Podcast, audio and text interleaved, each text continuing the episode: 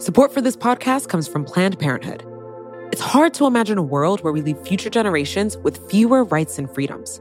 Since the Supreme Court's decision to overturn Roe v. Wade, politicians in nearly every state have introduced bills aimed at blocking people from getting the essential sexual and reproductive care they need, including abortion. Planned Parenthood believes everyone deserves access to care. And with supporters like you, they can reclaim our rights and protect and expand access to abortion care. Visit plannedparenthood.org/future to learn more and support their cause. You know how to book flights and hotels. All you're missing is a tool to help you plan that unbelievable travel experience. That's why you need Viator. Book guided tours, excursions, and more in one place. There are over 300,000 travel experiences to choose from, so you can find something for everyone. And Viator offers free cancellation and 24 7 customer support for worry free travel. Download the Viator app now and use code Viator10 for 10% off your first booking in the app. Find travel experiences for you. Do more with Viator.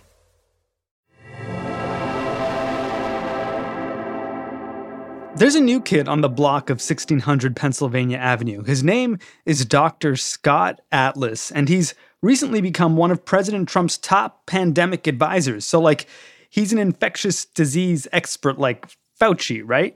Nope, nope, nope, nope, nope. Oh, but he's obviously an epidemiologist. Nope, nope, nope, nope, nope. Oh, okay, all right, but but Atlas is probably a, a physician with with loads of experience advising politicians, yeah? Nope, nope, nope, nope, nope. Uh, okay. Well, tell me he's not just some guy who the president saw on Fox News a bunch. Bingo. Those who are not at risk to die or have a serious hospital requiring illness, we should be fine with letting them get infected. The policy of total isolation is actually destructive and is literally killing people. By having total population isolation, we are preventing natural immunity from developing. Great. After six months of various states of lockdown, quarantine, social distancing, and mask wearing, 200,000 deaths, and some 6 million cases, President Trump has brought in Fox News' neuroradiologist in chief to advise him on COVID 19. And the worst part is, according to reports from the Washington Post, he's kind of into herd immunity as a path forward for the United States. When you get immunity and low risk groups infect each other, there's a blockage of sort of the pathways to the vulnerable. This is called herd immunity. I, I, don't think herd immunity is the way out for any place. I don't think any place is even close to herd immunity. And as a strategy, it's dangerous. This is Dr. Howard Forman. He's a professor of public health at Yale University. And as you just heard, he's less into herd immunity, but he also knows a lot about it. So we asked him to explain. I think about 50 years ago or 60 years ago is when herd immunity was first talked about. That if you got to a certain level of of immunity in the community from vaccination that you could ne- no longer have epidemic outbreaks. You would no longer have an outbreak develop in the community, even if somebody from outside the community came in with an infection, let's say measles, that they could not then cause an outbreak to happen in the community, even if there were hundreds or even thousands of people that were not vaccinated, it would not take off again as long as you were above a certain percent threshold. Well, since we don't have a vaccine yet, how many Americans would have to get COVID 19 for herd immunity to be plausible in the United States? So, first things first, we don't even know that having had COVID 19 gives you true immunity. You know, there's several different things that may be the outcome of having prior COVID 19. One is that you cannot be infected anymore. That would be full immunity. The other is that you could be infected, but you wouldn't get the disease again. A third is that you might get infected, can't get the disease, but you could uh, shed the virus, but at a much lower level, let's say, so that you're not spreading it nearly as much. So those we don't have answers to those questions yet. As you know, in the last few weeks, we've learned of at least four cases around the world where reinfection has occurred. In Hong Kong, a patient is believed to be the first person to become reinfected with COVID 19, and other cases in Europe are being investigated. This as health officials prepare for a full flu season lurking just around the corner. But let's assume for the moment that anybody who gets COVID 19 has full immunity and can no longer spread it. Under those circumstances, the estimates for what level of infection we'd need to have to have herd immunity vary between sort of reasonably estimates of 47% to as high as maybe 70%. So we're talking about hundreds of millions of Americans potentially. Correct. You you would need to have hundreds of millions. And and by the way, the other issue about that is that they'd have to be homogeneously across the country infected. So if you had, for instance, 100 million people infected in the great Northeast area, and that got them to 95% prior infection, that would do nothing to protect people in, let's say, the midsection of the country if their prior infection rate was 20% how many Americans would we expect to perish from the disease if we had that level of infection? Right. So let's say that you had 150 million Americans uh, infected.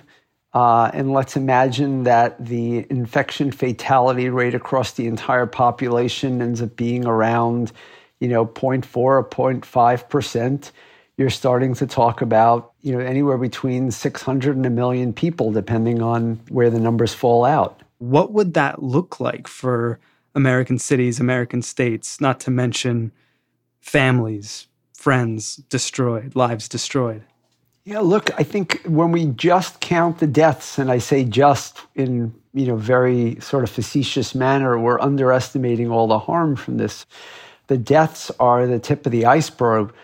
A small fraction of people that have serious illness and in death. A lot of people are becoming sick from this and are still in recovery now. We have no idea what outcomes look like for this. So, when I'm looking and thinking that in order to get to, let's say, minimum herd immunity in every community across the country, you might need to have 200 million or more people infected and you're starting to talk about, you know, 800,000 or a million deaths, you're also talking about at least 10 times that with very serious illnesses and recovery associated with it. So I think it's a that's a catastrophic proposition, particularly when we're only talking about the subacute effects. We have no idea about long-term effects. And has something like this ever happened before in the known history of mankind?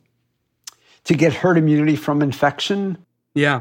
Not on any large scale. There's, I think, one community or one city where people have said it happened with Zika, but I don't even think that officially would qualify as herd immunity. That would probably, you know, be more characterized as, you know, reduced spread and endemic spread, but not to this degree. But there have been countries that have publicly talked about this as a potential strategy, right? I mean, Sweden, maybe, England, is that right? Right. So England briefly contemplated it. But after models showed how badly UK hospitals would be overwhelmed in such a scenario and the potentially hundreds of thousands of deaths it would cause, priorities have shifted. Sweden briefly contemplated it and then really has not pursued that strategy. Sweden took a different tack, not shutting down, trusting citizens to follow social distancing on their own, and putting a priority on so called herd immunity. The results were mixed. And right now, in fact, there's a letter signed by a lot of scientists urging Israel to pursue, you know, the Sweden approach slash herd immunity. So they do use this term but I, I just don't, you know, when I read what they're actually saying, either they don't know what's going on in Sweden or they are trying to, you know, misuse this term.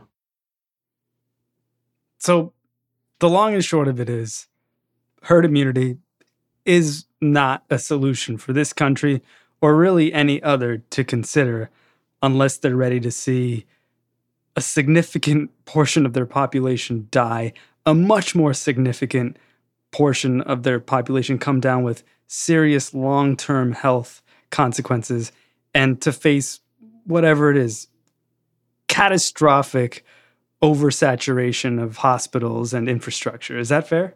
Potentially. Uh, you know, I think we can manage the infrastructure, the hospitals, and so on. I think the deaths are not manageable. And when you're sitting there and trying to make a calculation today of do you actively encourage the infection of a large part of society? And by the way, infecting younger people and giving them this infection may even be more consequential than some older people because they have more years to suffer potential consequences. So we just don't know. But actively doing that and then on the flip side of that, we're talking about having a vaccine in potentially two, four, five months. We have therapeutics coming out all the time. We're learning more about this. It just seems like a failed strategy that, that doesn't even have an upside to it.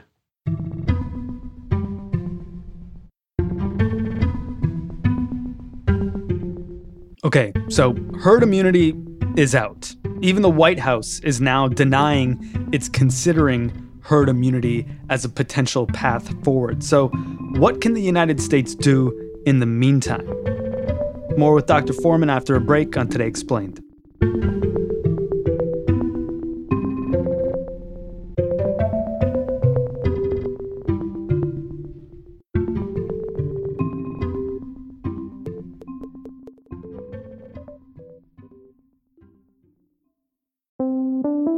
Today Explained comes from FX's The Veil, starring Elisabeth Moss. If you like spy thrillers or indeed Elisabeth Moss, then you might want to check out FX's The Veil. It's an international spy thriller that follows two women as they play a deadly game of truth and lies on the road from Istanbul to Paris and London. Oh, I'll go. One woman has a secret, same here, and the other has a mission to reveal it before thousands of lives are lost. FX's The Veil, now streaming only on Hulu.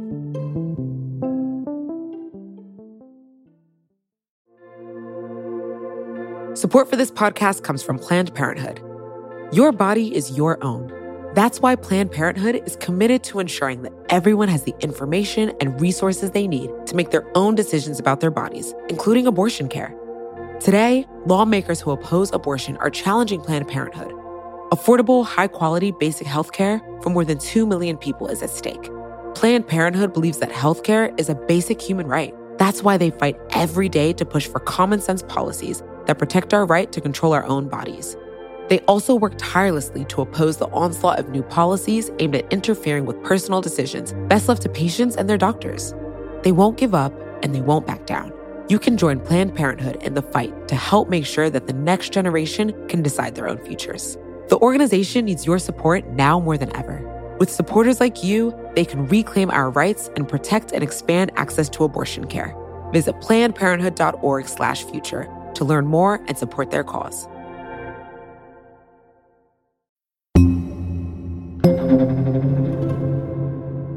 Okay, Dr. Forman, we've established that herd immunity is certainly an option, albeit one where a ton of people die or get sick for the rest of their lives, so not a great one. Then there's the vaccine. What do we have in the meantime? We're not doing great on contact tracing. Is it testing? Is testing our one way to stave off even more of a disaster? Yeah, th- there's just no question that testing works. Like we've seen it work in so many places with and without contact tracing. We know that if you can test and isolate early enough, if you can remove people from circulation when they're at their highest likelihood of spreading this, we can effectively reduce spread in the same way that herd immunity is supposed to allow us to reduce spread so that outbreaks can no longer occur. It's not to say that nobody gets infected anymore. It's to say that we hold the numbers down dramatically because we're no longer allowing it to spread so quickly. And we could stand to get a lot better at testing, yeah? I've only, you know, gone and gotten the nasal swab test once and it took several days to get results. What's the promise of rapid testing looking like?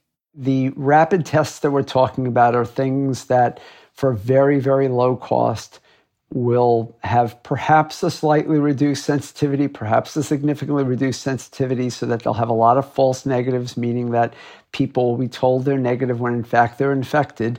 um, but that those tests will give you results in 15 to 45 minutes typically. And there's hmm. all different types of tests out there right now, and they're still being evaluated. But I believe, you know, over the next eight weeks, we're going to start to see more and more of these. Abbott Labs will double its main workforce by starting to produce a rapid and inexpensive coronavirus test. Obviously, the Abbott announcement was probably, you know, the biggest signal that this is happening. Now, the company will produce a $5 test that purports to give you results in 15 minutes. So, when you hear about, you know, rapid testing being available at some party in the Hamptons or at the White House or at the NBA bubble in in Disney World, it isn't the kind of rapid testing that we're talking about with Abbott and that's going to be coming soon.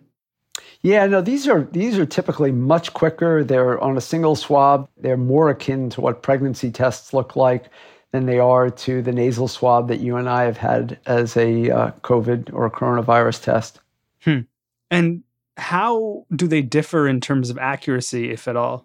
So, the word on the street is that their sensitivity is much lower, but their specificity is still very high, meaning that we'd have a lot of false negatives. I, I know of some manufacturers that are claiming that their sensitivity is on par with PCR tests the typical nasal swab, which we consider to be sort of the gold standard at this point. But even if they're much less sensitive, remember that the goal here is not to be 100% certain that someone's not infected as they might want to be around the president. The goal here is to take as many people as possible out of circulation before they can infect people. So if out of five people who are currently infected and potentially spreading, I can take three of them out of circulation, I've had an enormous impact on the spread of this disease. And it looks like we'll have rapid testing that works to at least a high level before we have anything resembling a vaccine. That's right. And, and certainly we could have done it even faster if we would have made this a priority. But we didn't you know, to the best of my knowledge, there has been some funding for the development of testing, but certainly not on the scale of, you know, quote, Operation Warp Speed, and certainly not with the same intensity. So I think most of the entrepreneurs that have moved into this market have done so on their own without necessarily the type of support that could have made this happen much more quickly. And that was a real missed opportunity, it sounds like. Yeah, look, I think that the lack of attention to testing from the beginning has been probably the biggest fatal mistake. From day one, we didn't set up testing properly. We made mistakes on that scale. Then, when we could have scaled up traditional testing, we weren't able to.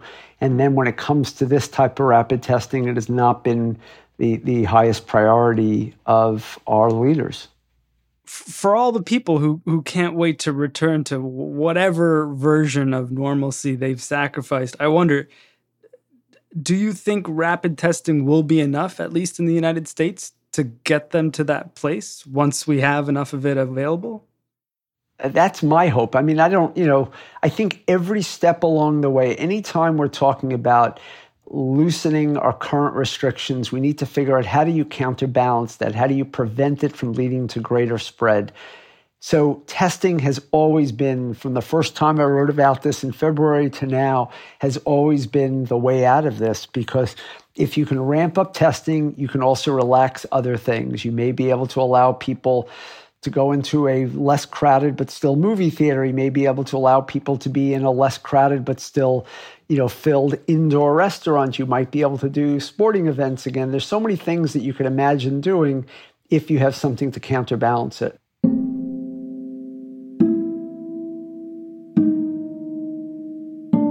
I would say that of all the things that I've failed at in the last six or seven months, the one that I think is my biggest failing is how naive I've been. I was absolutely certain when Vice President Pence said that we're going to have those test kits out, that we were going to have them. I was absolutely certain, even though I don't necessarily believe him on other things, that when the president said, if you want a test, you'll be able to have a test. So I, I think it's unfair for me to continue to be naive and say, I believe this, but I've been optimistic because talking to people in this field about what, what they're doing and what they're you know innovating with, I have optimism in um, entrepreneurs, and I think entrepreneurs are telling me that by November we're going to have more rapid testing available. I hope it scales up as fast as, as I'm saying, but I'm pretty sure we're going to have substantially more than we do today.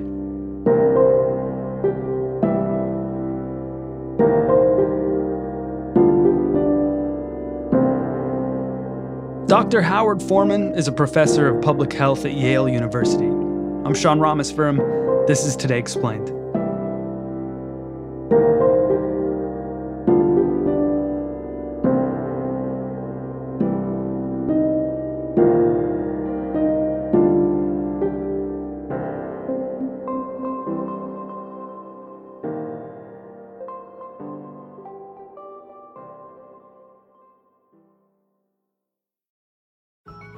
Support for this show comes from Vanta. Dealing with loads of spreadsheets, juggling different tools, and having to do manual security checks, it can be a headache to keep up with today's compliance and security programs. Vanta is the trust management platform that wants to simplify things and bring all your trust building efforts under one roof, making growth smoother for your whole organization. Vanta lets you automate up to 90% of compliance for SOC 2, ISO 27001, HIPAA, and more strengthen security posture, and reduce third-party risk. Get $1,000 off Vanta when you go to vanta.com slash Vox. That's V-A-N-T-A dot com slash Vox for $1,000 off Vanta.